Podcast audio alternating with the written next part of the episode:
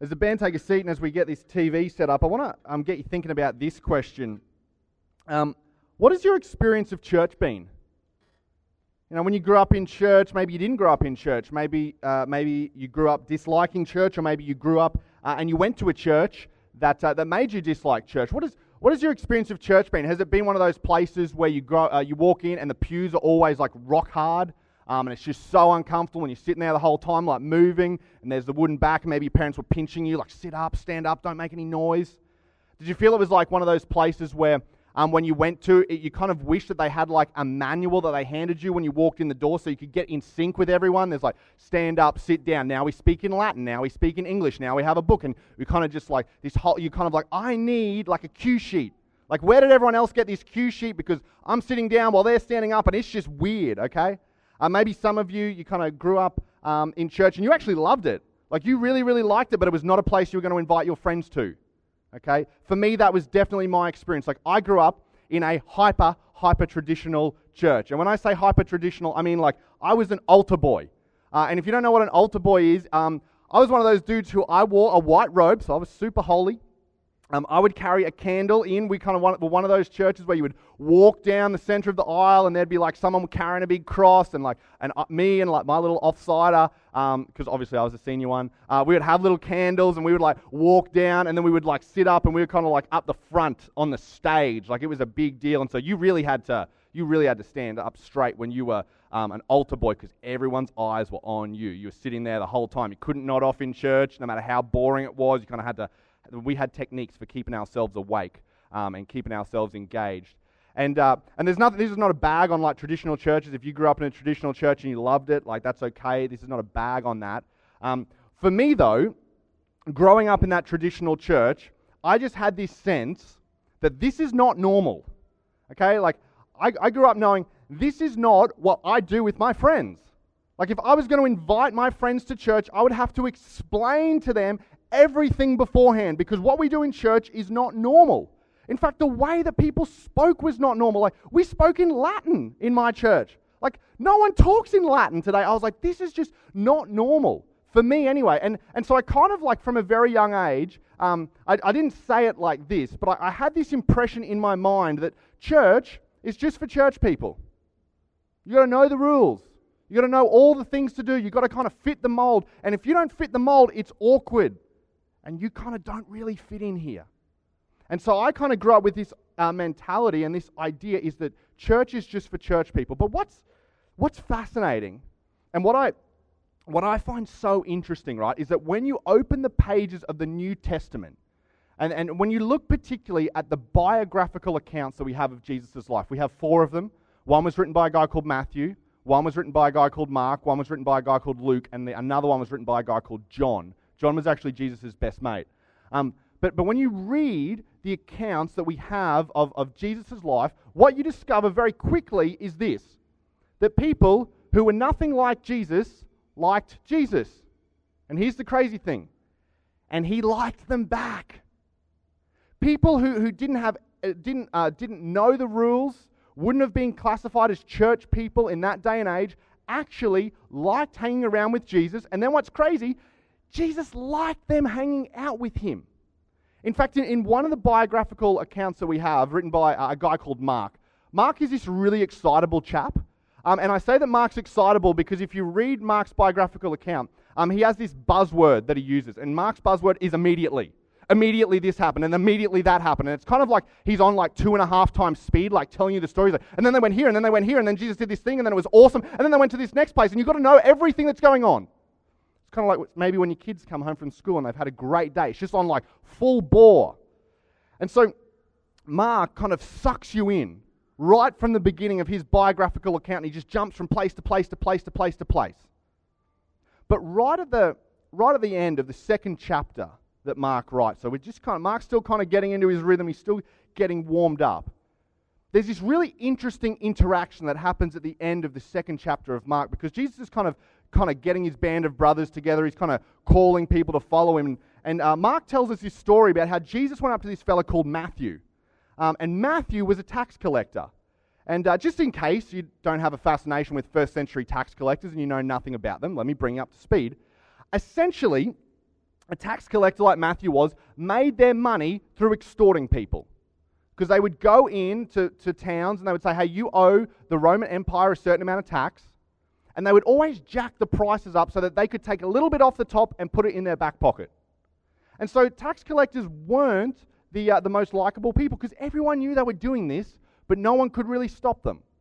And so Jesus goes up to Matthew and he does this unthinkable thing. He says, Matthew, I want you to be on my team. I want you to be one of my boys. And Matthew kind of freaks out. He just gets so excited. And so Matthew does um, what we, we all do to celebrate big occasions. Matthew goes, Well, let's have a party. Like, this is awesome. Let's have a party. And uh, if you can imagine the type of people who would be friends with a professional extortionist, you kind of have an idea of the people that Matthew was inviting to this party. And in the center of this party, um, of this professional extortionist and all his friends, we find Jesus and Jesus' crew. And somehow, we don't actually know how, um, all the church people of that day and age, the Jewish religious leaders, rock up, but they won't go inside because, oh, heaven forbid you would go inside to a party with those kind of people. But they're happy to stand outside, looking in, and when one of them just says this incredibly offensive thing, they ask this question of Jesus' followers. They say, Hey, tell us, why does your boss hang out with such scum? Like straight away, they've made this judgment about these people. They're saying, hey, you don't fit our mold. You don't do things our way. You don't look our, like we look. You don't talk like we talk. You have different values to what we look like. And straight away, they make this value judgment. They say, hey, no, you're scum because you're not like us. And Jesus kind of hears this. And he goes, Well, this party's awesome, but I need to step outside to address a few things right now. And Jesus' response to this question is, is, um, is so fascinating. Have a read of what he says. He says, Healthy people don't need a doctor, sick people do. It's kind of obvious, right? When you're feeling great, when you're feeling healthy, no one thinks, like, I'm just going to go to the doctor to tell them how great I'm doing right now. Like, they should know that everything's on, on top. I'm taking my vitamins, I'm drinking my kale smoothies. Life is great. No, it's only when, when we're sick that we do that. And then Jesus goes on, he says, I have come to call not those who think they are righteous. And this is kind of like a little subtle jab at the Pharisees, like, you're not act- you don't actually have it all together. You know, you, you religious leaders, you church people, you just think you do. You think that you're morally superior because of the way that you live. You think you're morally superior because you give money to the church and you, you kind of give some of your spices and you kind of have everything sorted together. You think that you're morally superior because of the way you live your life, but he goes, I haven't even come to call you because you don't even think you need me, really. He goes, But I have come uh, that those, uh, uh, but those who know they are sinners. In other words, Jesus said, The reason I've come into this world is for people who know they don't have it all together. And if you're a follower of Jesus, what's interesting is, is the reason that you follow Jesus, I hope, or it should be, not because you have it all together or you think you have it all together. The reason that, that you follow Jesus should be because you know that you don't. And this is actually the reason why Beyond started. Three and a half years ago, when, when we launched Beyond, the reason that we wanted to, to uh, launch a, a new church was simple. We wanted to go beyond church and lead people to become fully devoted followers of Jesus. We said, hey, when you look at church, and when you look at the statistics, and when you look at people's impressions and understanding of church, people don't generally like it. It's, it's declining pretty much everywhere. In other words, there is something going on that is making church resistible. And we said what we want to do is we actually want to go beyond church. We want to break the barriers down. We want, we want to remove barriers that stand in the way of people meeting Jesus, which is where our like unique vision comes in, which is our vision is to create a church that unchurched people love to attend. Not to be trendy, not to be hip, not to be cool, but because when Jesus walked the earth, people who were nothing like him loved to hang out and loved to be around him. And that's actually why we're launching this series for the next couple of weeks. For the next three weeks, we're going to be talking about this idea of building blocks. And this idea of, you know, how is it that we build and how is it that we, you know, go beyond church? And how is it that we create a church that unchurched people love to attend? And, and one of the things we'll be kind of wrestling to the ground over the next few weeks is just simply this question is what are the building blocks of Beyond Church? Because in your life, like in all of our lives, we have building blocks when it comes to, to different things. And, and you might not have articulated them, but you kind of know what they are. You know, you might have building blocks when it comes to your marriage. Things like, hey, no, our marriage is built on trust. Our marriage is built on mutual respect. Our marriage is built on intimacy. You, know, we have, you might have all these different things. Our marriage is built on fun. And, and you, you have these building blocks when it comes to work as well. You know, maybe one of the, the things at work that, that a business is built around is profit, because if you're not profitable, you'll go out of business pretty quickly. But maybe uh, it's built around customer service. Maybe it's built around this idea of, you know, selling an excellent product. And we have, we have these as well, you know, when, when it comes to picking um, schools for your kids or sporting clubs for them to be a part of or musical activities or extracurricular stuff, you know, you kind of look on the outside because every soccer club essentially does the same thing. They play soccer, right? Every netball club plays netball. But you look at them and you go, hey, what are the building blocks? What are they made up of? Because it's those things that are important to each one of us. And that's why we, we choose certain things and that's why we value certain things. And, and for us at Beyond, we're no different. You know, we have a number of building blocks that we put in place, we call them core values, um, that we want to kind of use to build and create a church that unchurched people love to attend. And we have six of them, but over the next three weeks, we're just going to look at three. And, uh, and I understand, perhaps if you're sitting here, you're thinking, you're hearing me so far, and you're like, oh, great, like, I've picked the wrong series to come because like I don't really, I'm not really a fan of this Jesus stuff. I'm not really even sure about this whole church thing. And so, w- what benefit am I going to get out of this series, right? Because this is really just for church people. Well, I want you to know this is like this is a three-week series that you won't really get an opportunity in most other places. Because essentially, what we're doing is we're going behind the scenes. For three weeks, we're going behind the scenes, we're lifting the hood, and we're saying, hey, come and check out what makes up and what builds a church. And we're going to talk about all three different things that we uh, talk about and how we go about building and creating a church that unchurched people love to attend. So even if you wouldn't consider yourself a church person or you resist it, uh, this is a great, this is a series for you as well because you kind of get like a sneak peek of everything that's going on.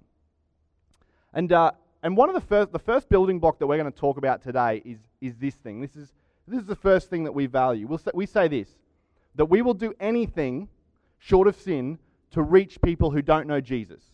And then we say, in order to reach people no one's reaching, we'll have to do things that no one else is doing.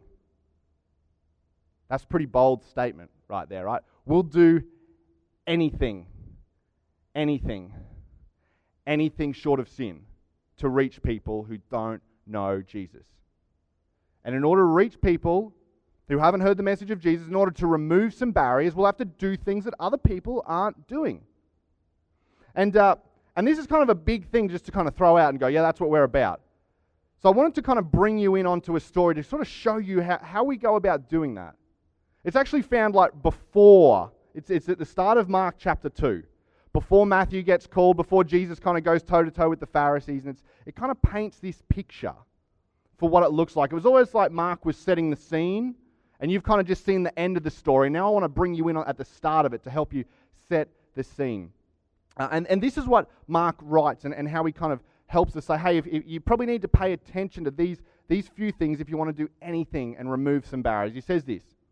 He said, When Jesus returned to Capernaum several days later, the news spread quickly that he was back home. Again, here's that thing it spread quickly. People wanted to be in the gravitational pull of Jesus. It wasn't like Jesus got back and then it was like a couple of days and then he posted an Instagram selfie or posted a Facebook status like hanging out with the squad back home and people like, oh, he's back. Now, as soon as Jesus got back, everyone was like, he's here. He's here. Everyone, everyone come around. And what happened next is soon the house where he was staying was so packed with visitors that there was no room, uh, no more room. Okay, they were violating all kinds of fire hazards. People were like up on the roof, people were like out flooding the street, like it was just crammed in like sardines. He said, even outside the door. Like this was, this was absolutely packed. And then it goes on. While he was preaching God's word to them, four men arrived carrying a paralyzed man on a mat. Whoops. Oh, clicked one too far. Carrying a paralyzed man on a mat. Now, Mark doesn't tell us that these guys were friends with the guy on the mat. Mark never says that. We might assume, oh, maybe they were mates, but for all we know, these four blokes were walking through the town, saw a paralyzed man, thought, you know what, we need, we need to get this guy to Jesus. We need to get this guy in the, in the gravitational pull of Jesus because Jesus will know how to do something about this guy.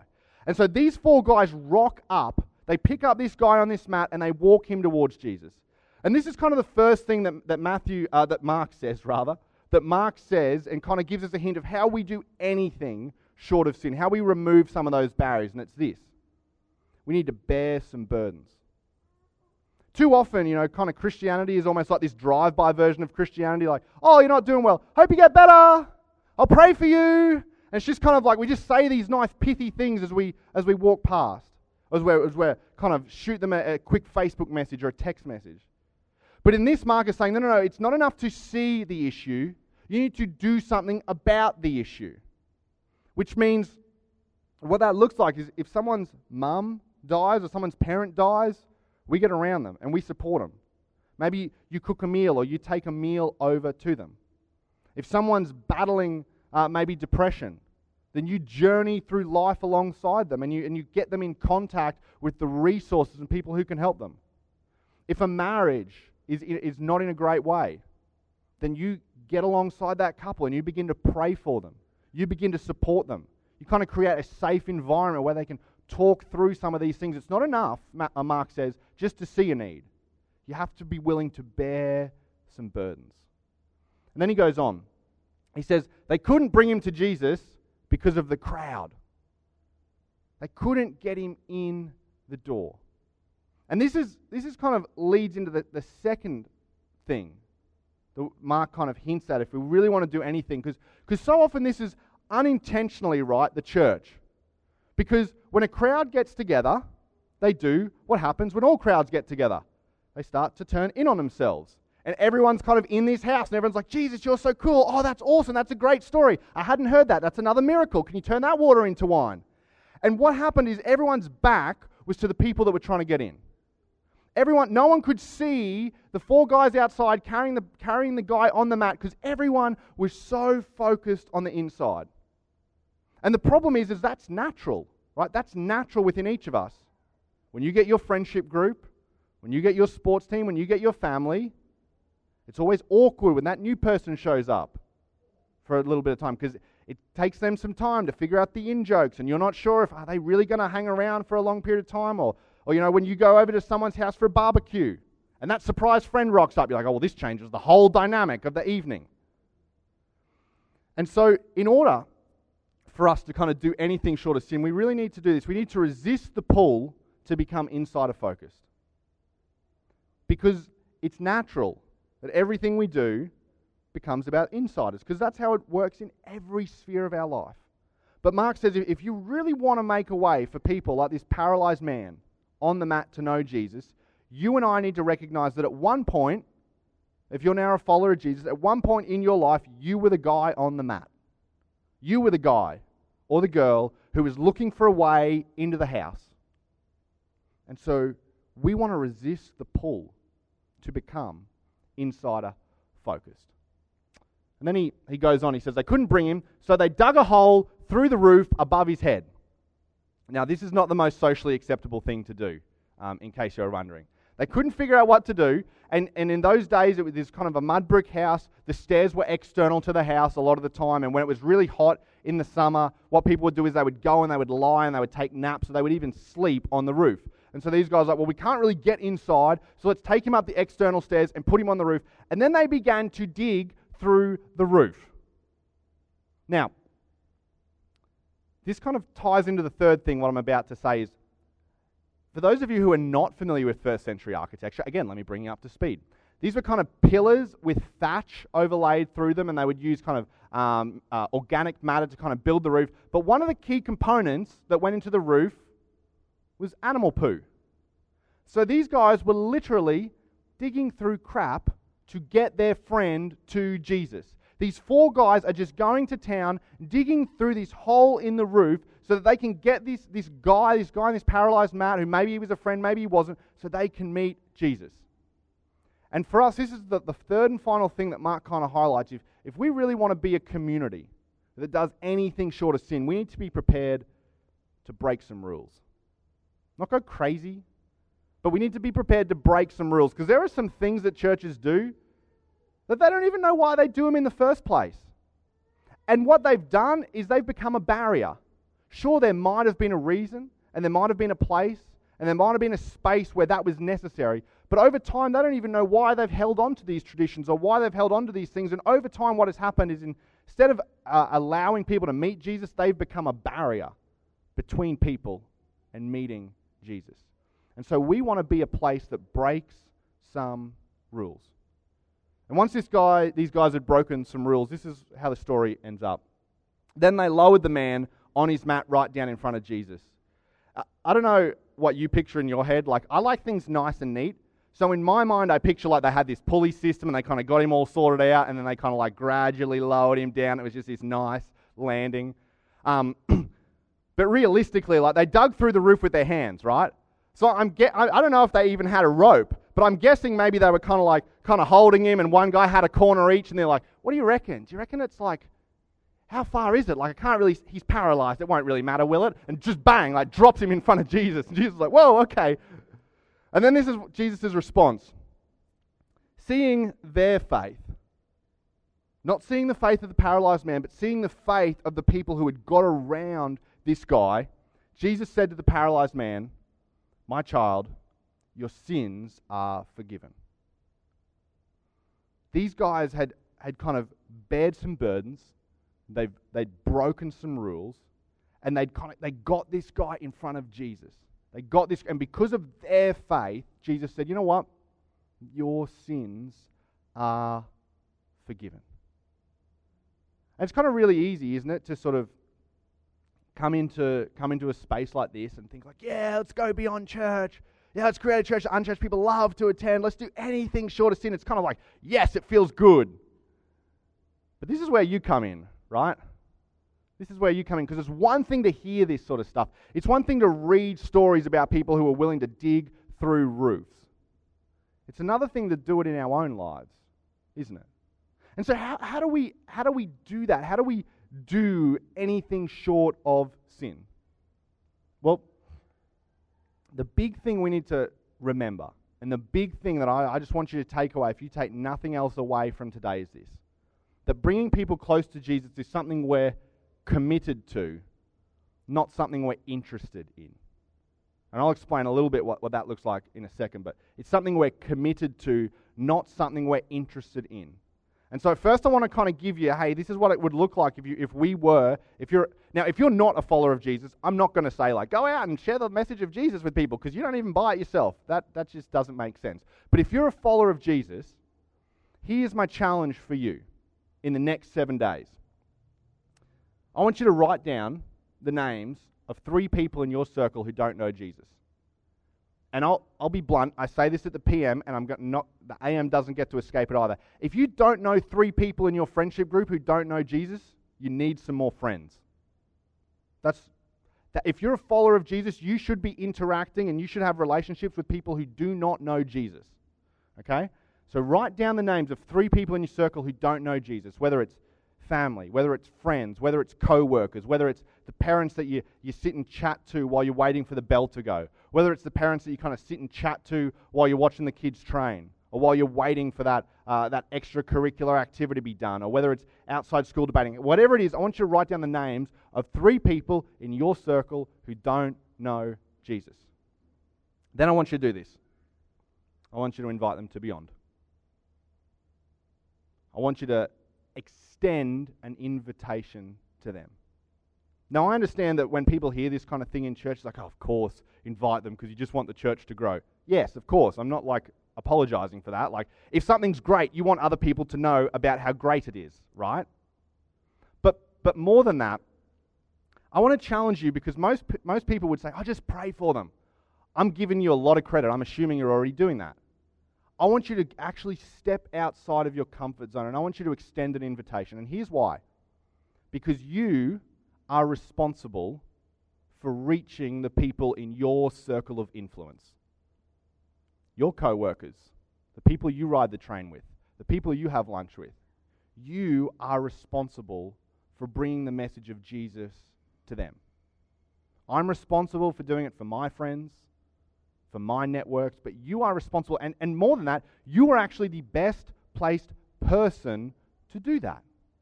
Think about it. Think about it. So many people and so many church people have this mentality if I can just get them to church, if I can just get them to church, and then they'll hear someone speak and they'll hear the music and it'll all be great. Like, you have a relationship with them, you know them, you know what their life is like. I don't.